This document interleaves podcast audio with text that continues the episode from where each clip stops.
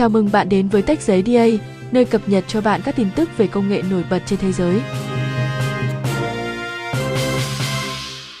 Theo CNN, mới đây, Elon Musk, người đàn ông giàu nhất hành tinh vừa có dòng trạng thái khẳng định các tỷ phú không phải kẻ xấu trên Twitter.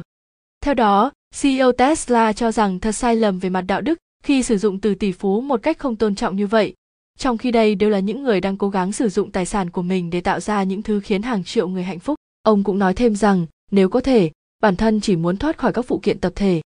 Tôi cảm thấy các tỷ phú đều là những người hiền lành muốn kiếm tiền và làm những điều tốt, Mút nói khi thực hiện một cuộc thăm dò trên Twitter rằng chính trị gia hay tỷ phú, ai mới là người giành được nhiều sự tin tưởng hơn.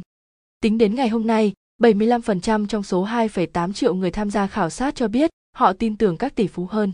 Trong bài đăng, Elon Musk còn nhắc đến nữ nghị sĩ Alexandria Ocasio-Cortez, người mới đây chia sẻ với tờ Bloomberg rằng bà muốn thay chiếc Tesla của mình bằng loại ô tô do một công ty hỗ trợ công đoàn sản xuất.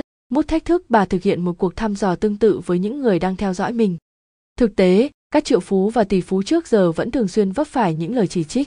Họ được cho là đã không chia sẻ một phần tài sản để giải quyết các vấn đề cấp bách trên toàn cầu, chẳng hạn như nạn đói hay khủng hoảng giá năng lượng. Trong khi đó, những người dân ở những khu vực dễ bị tổn thương nhất lại đang phải đối mặt với viễn cảnh không mấy sáng sủa.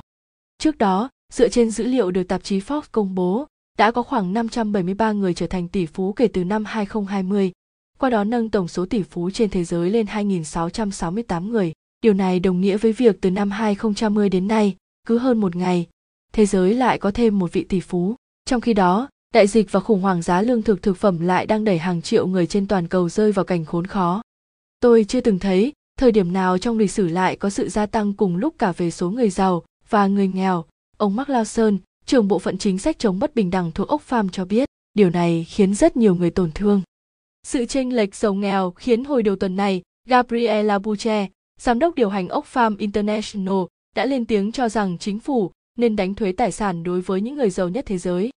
David Billy, lãnh đạo chương trình lương thực thế giới Liên Hợp Quốc mới đây, cũng trả lời phỏng vấn của tờ AP về tranh cãi của ông với Elon Musk hồi năm ngoái. Thời điểm đó, ông Billy cho rằng chỉ cần 6 tỷ USD, tương đương 2% tài sản của Musk, khủng hoảng lương thực toàn cầu có thể sẽ được giải quyết.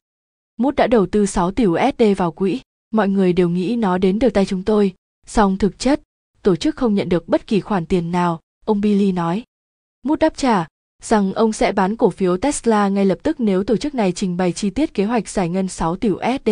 Billy sau đó cũng gửi lại một bản tóm tắt dài 1.000 từ về kế hoạch cứu sống hơn 40 triệu người trên 43 quốc gia. Theo CNN, tháng 11 năm ngoái, Elon Musk đã đóng góp 5,7 tỷ USD cổ phiếu Tesla cho một quỹ từ thiện. Điều này giúp ông trở thành nhà từ thiện lớn thứ hai tại Mỹ trong năm 2021, chỉ sau Bill Gates và vợ cũ của ông. Cảm ơn bạn đã nghe tin công nghệ trên Tech Giấy DA. Hẹn gặp lại bạn vào ngày mai.